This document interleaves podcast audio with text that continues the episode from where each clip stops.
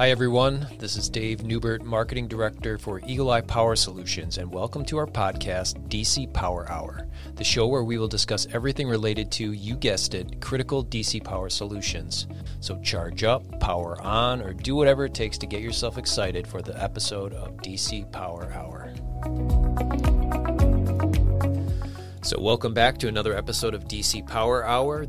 Uh, happy to be back in action after a little break in the new year. And we have now brought the podcast studio in house. So we're really excited about that now in our Eagle Eye Power Solutions headquarters. And uh, while we're kind of waiting for our, our friend and colleague and battery Blarney duo counterpart, Alan Byrne, to uh, get on the mend here and, and come back uh, to the program here in a couple weeks. We got George Peterson in house today. So we're, we're lucky to have George here live and in person. And uh, we thought we'd ask him some really educational questions that that uh, George can really enlighten us with about really just the basics of of standby power and how it all works. And um, so, George, glad to have you here in the the studio. It's a work in progress, but um, we're excited to to get things going and, and be able to do these podcasts more frequently and have conversations just like this uh, with people just like you. So oh. glad you're here. Uh, thanks, David. So, what are the questions you want to answer me? Okay, so or, or you want me to answer, shall I say? We we get the everyone gets the question, you know, when you when you talk to somebody at a at a dinner party or at a family gathering, and they say, "What do you do?" And you know, we tell them we we work at a, a critical power solutions provider that that provides stationary uh, battery backup power uh, in, in case of a mission critical application going um, needing that backup power.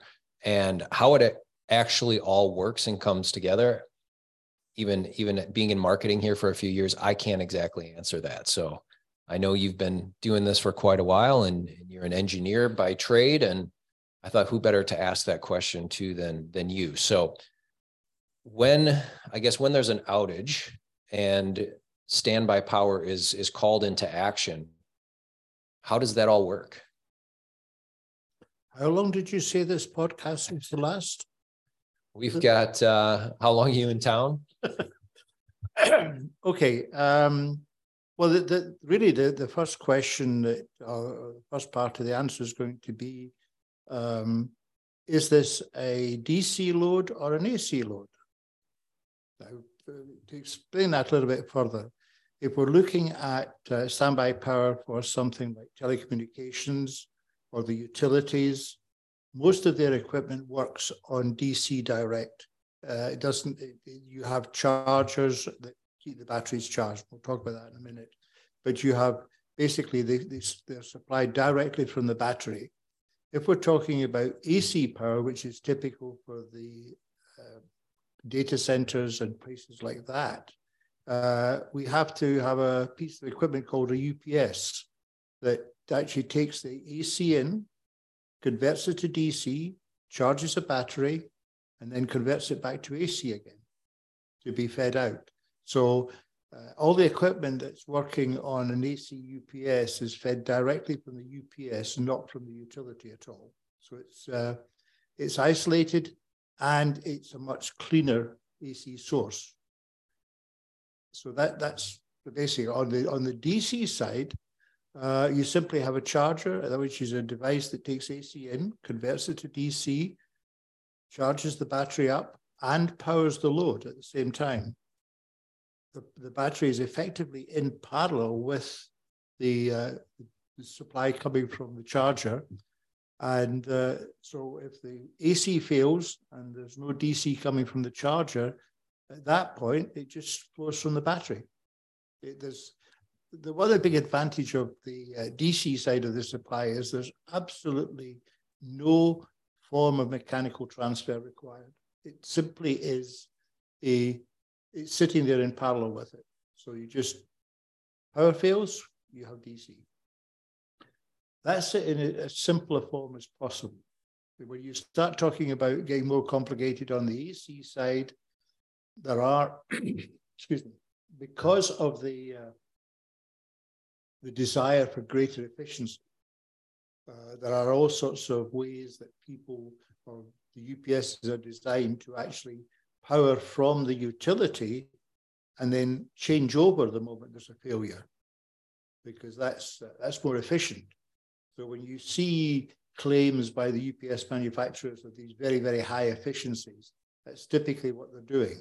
So the, you, can be, depending on the quality of the UPS, obviously, but you can be under those circumstances actually exposed to the transients and noise on the utility under normal operation.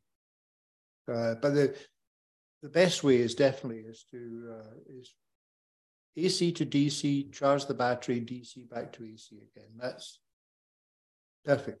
You, good quality AC for it. Does that help? Yeah, yeah, that helps, but it, it makes me want to ask more questions. Okay, well, so, carry on. Uh, so, so in a substation, for example, do are there UPS? Is there a UPS system and a standby system? No, in in in, in a sub. Well, I say no. I've got to be careful here because there may be uh, some places there could be for some reason. But the traditional or, or the, the typical engineering way for a substation is there will be simply a 120 volt battery system there. So we're talking about 120 volts that is running all the equipment that runs the substation. There may also be a 48 volt battery system in there that runs the communications into the substation. And the, the, one of the problems that we, not a problem, but it's in some cases, uh, you, you have devices called DC to DC converters. So in, in some locations, what they do is because there isn't room for a second communications battery, they actually convert the 120 volts DC to 48 volts DC. Uh, so they use the station battery for both running the uh, equipment and for communications, which on occasion does give you problems if the DC to DC is not correctly isolated because we actually ground the positive of the communications battery, uh, which goes back all the way back to the start of telecommunications. And it was done in part to mean that we didn't have to do or improve the corrosion underground. Don't ask me why. Never, nobody's ever explained it to me, but that's what I've been told. So when you say the communications system in the substation, is that for telecommunications or communications to other power plants and things? It's it's basically the the, the whole the, the, today what used to be telecommunications is now simply communications because it's both data and it's very less. There's no voice involved within the substation. It's all data. So it's um, they're using data equipment to communicate back and forward. It's the key part of the smart grid. Uh, you know, that's it's the, the ability for them to do a lot of this work remotely, manage things better. So it's wireless communications now via Wi-Fi. No, no, no, no, no, uh, no wireless. It's landline because wireless has a problem for cybersecurity. Now, there are, there are some utilities looking at using wireless for it, or part of it, but the actual core, or the, the high reliability part of the cybersecurity side, or not just to the power system, but to everything, will be covered by a wired network, you know, or at least a fiber network, possibly. A landline. Yeah, yeah, exactly. Okay. So then, um, with the stationary batteries powering the equipment in the substation. Um, are they powering all of the equipment? There's, it's not, is it, is it powered um, in the event of an emergency or is it powered in general? It's, it, the, the, the, are actually powering the equipment as well. So the, the, the, the, the charger powers all the equipment under normal operation, and the battery only takes over in the event that the utility the, there is no AC supply to it. Okay, got it. What happens when the power flickers at at your house, you're at home, and, and it doesn't go out for any significant amount of time, but it just sort of flickers on and off, and got to reset the clocks and that sort of thing. Well, it, because there's there's effectively two sets of, of, flickers we're going to talk about here. One is when just when the lights blink on you, and that could well be the utility is actually switching between feeds or something like that, or, or changing parts of the controlling parts of the distribution network. If you get a long, slightly longer one where you know the lights go out and then they come back on again, and perhaps they go out again and then they come back on again. And if they go out again, that's when at least I know where I live that I'm going to have a power cut. And the reason for that is there are there are devices out in the in the electrical network that are designed to uh, basically open up in the event of any excess power, like a short circuit or something. Tree branches are a perfect example. A tree branch blows and it hits the power line and then it, it comes away again. This device will trip or it will at least open the circuit so you'll lose power and then it'll come back, it'll put it back on again and it's monitoring it. As long as it's not no overload now, okay, you're good. If there's still an overload, it will try again. Come back. If there's still one when the third attempt, that's it. It's finished. It's basically somebody's going to have to go and do something. So uh, that's the difference between the two. The flicker is simply the, the changing something. Something's been switched someplace in the network that has just you know, broken it for fractions of a second.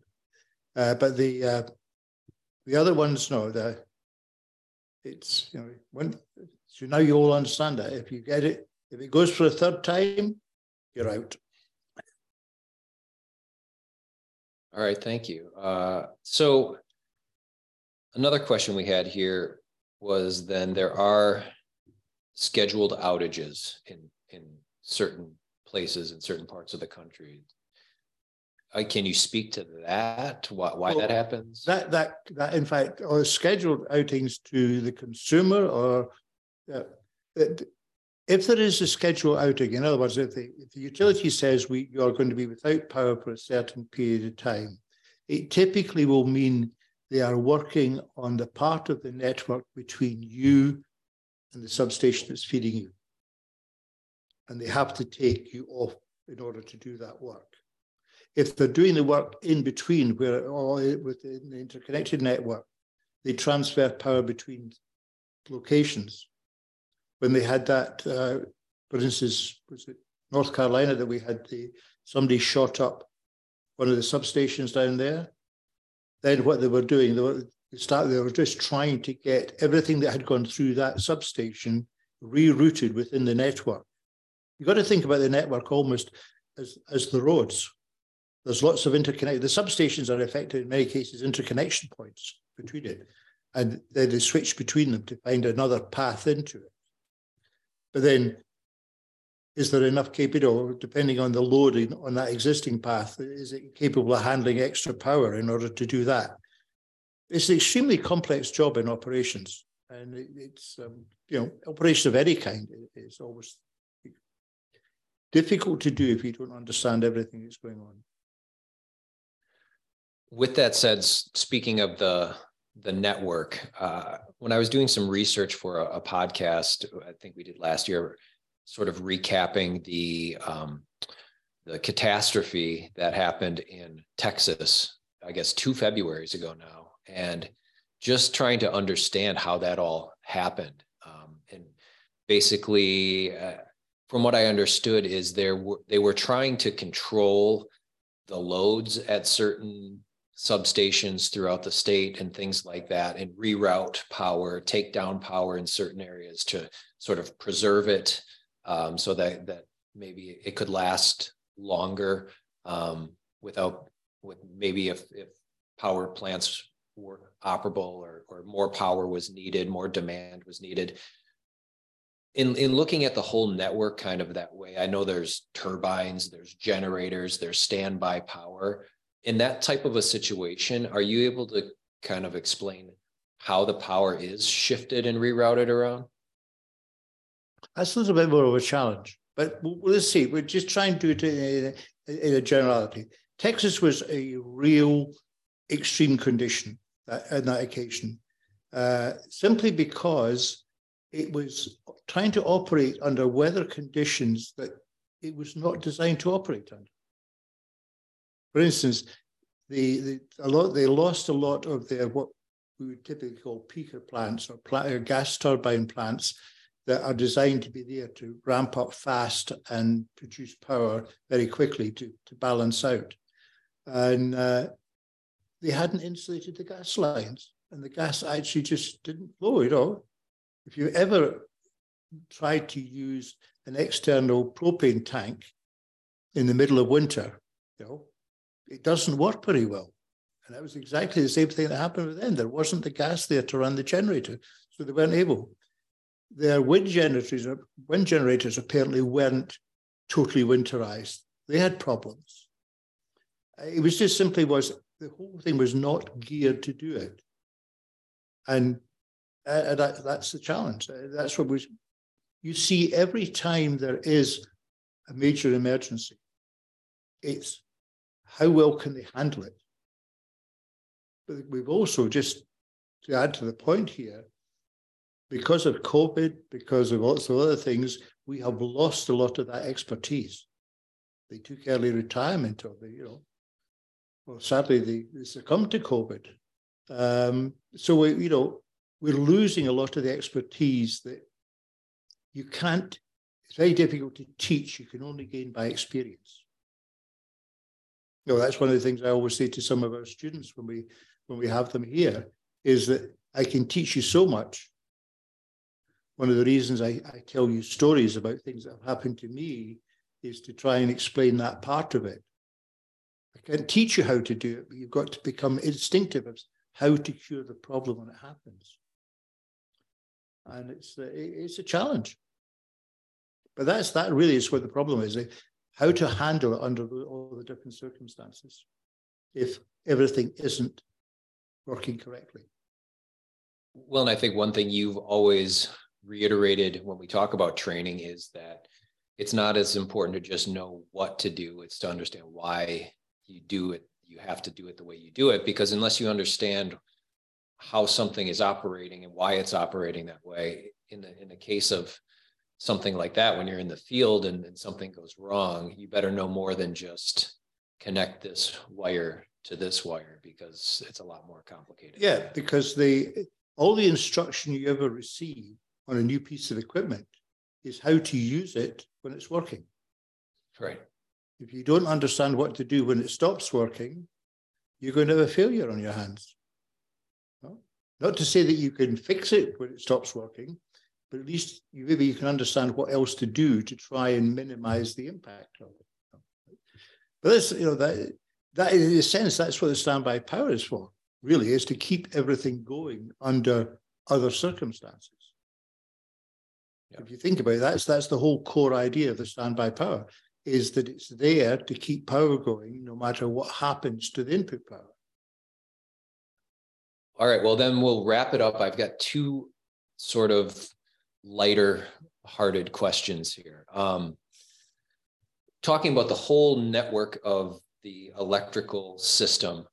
Um, and I know Alan would love to answer this one. So maybe on, on behalf of him, what if we could ever do what Tesla set out to do and have wireless electricity? Is that ever, do you think we could ever see that in our lifetime? We have it now. Okay. Wi Fi? No, but you have if you have a charging mat and you lay your phone on the top of it and it charges, it's true. It's not actually wireless. It's well, it is wireless, yeah, but it's inductive. That's what it is. You, you, what you're basically doing is the same as we've had ever since Faraday designed the first transformer. It's basically power being transmitted through a material. So you think we could have widespread no, I didn't say that. I just said okay. we have it at the present okay. moment. Okay. Because that would let solve a lot of problems. It, it, well, you could have it more widespread. Just just to give you an idea, um, at Disney is it uh, Disneyland out at um, in California, all their trolleys are electric. And they actually have ch- underground charging bats at every stop. So as the trolley parks and it offloads and unloads, it's charging the batteries again through the charging mats under the crown. And the only reason I know about that is because I actually put a battery monitoring system on one of them to, because they were trying to work out whether or not we could track the, the, the state of charge for them. The only trouble was didn't realize just how much water and other stuff happens. They hadn't, just let's say they hadn't uh, weatherized the under part of the, the bus enough to put monitoring on it. we had a few smoking, but that was, but it was an interesting challenge. It was an yeah. interesting project. So yeah, we, in that sense, you could, and that's where you get some of these ideas about running charging under interstates. You know, some I know that somebody has suggested that maybe you could run a, a charging lane where you you pull over into it and you you know you drive for five or six miles or something, and you're charging your car and you build at the end of it. No, it's, sounds crazy sounds, at the present moment, yeah, but is it possible. as crazy as it seems? I don't know. Yeah. All right. So last question, because you are the expert. Um, no, no. I want to know officially: Is electricity the greatest invention of all time? At this point in world evolution, yes, because we have got to the point now where we can do nothing almost without electricity. It's it's quite frightening. You know, old grey-haired one here, and Alan as well. We've seen it all the way through. You know, but electricity now is there's nothing nothing that we do that doesn't need electricity. Yeah, from that for sure phone in our hand all the way through. Mm-hmm. Right, right. Much less internet. We can't do anything without the internet, well, but even, that, even but that's again even and, less with and the internet has yeah. the internet's backed up by standby power. Yeah. yeah. Well, good thing we uh, offer standby power solutions to keep the power going. Absolutely. All right. On that note, thank you, George. And uh, it was a pleasure having you on the show as always. And look forward to the Battery Blarney duo coming back here in full force here pretty soon. Yeah, I'm looking forward to having them back in uh, working order. We hope you can join us next time. And in the meantime, if you have any questions for the Battery Blarney duo or anything else you want us to discuss in next week's episode, please email us at info at eepowersolutions.com. Thanks again for listening. Talk to you then.